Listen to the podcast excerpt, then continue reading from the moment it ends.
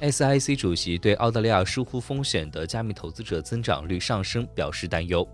八月十一号，SIC 发布了关于澳大利亚境内投资者投资行为的研究报告。该调查收集了一千零五十三名散户投资者的回复，高达百分之四十四的投资者表示投资数字货币。这意味着随着主流认可度的激增，民众对数字货币的兴趣日益浓厚。按照这个速度，数字货币是第二大持有的资产类别，仅次于澳大利亚股票。此外，研究表明，约四分之一的散户投资者只持有数字货币。对此现象，澳大利亚证券和投资委员会的主席乔龙哥对该国公民对数字货币的兴趣大幅增加表示担忧。